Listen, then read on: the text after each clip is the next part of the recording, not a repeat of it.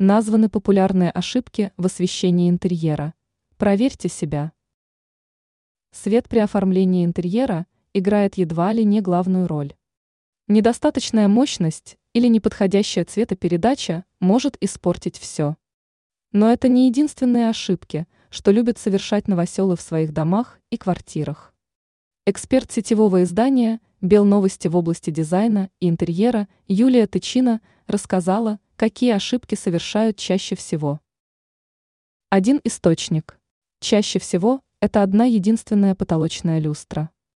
Даже если лампочки яркие и освещены все углы, без торшера или бра, комната будет смотреться незавершенной.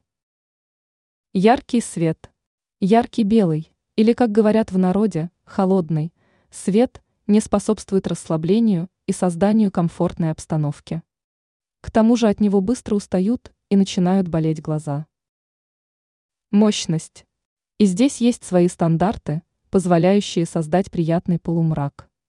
Например, для кухни рекомендуемая мощность верхнего освещения 75 вторник. Для гостиной 75-80 вторник. Для бокового освещения мощность светильника должна быть в пределах 60 вторник. Точечные светильники. Часто ими пытаются заменить основной источник.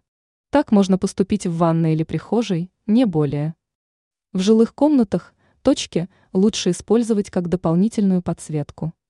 Кроме того, нельзя забывать о дополнительной подсветке на кухне, в гардеробной, ванной, а также размещать выключатели так, чтобы до них было удобно дотянуться.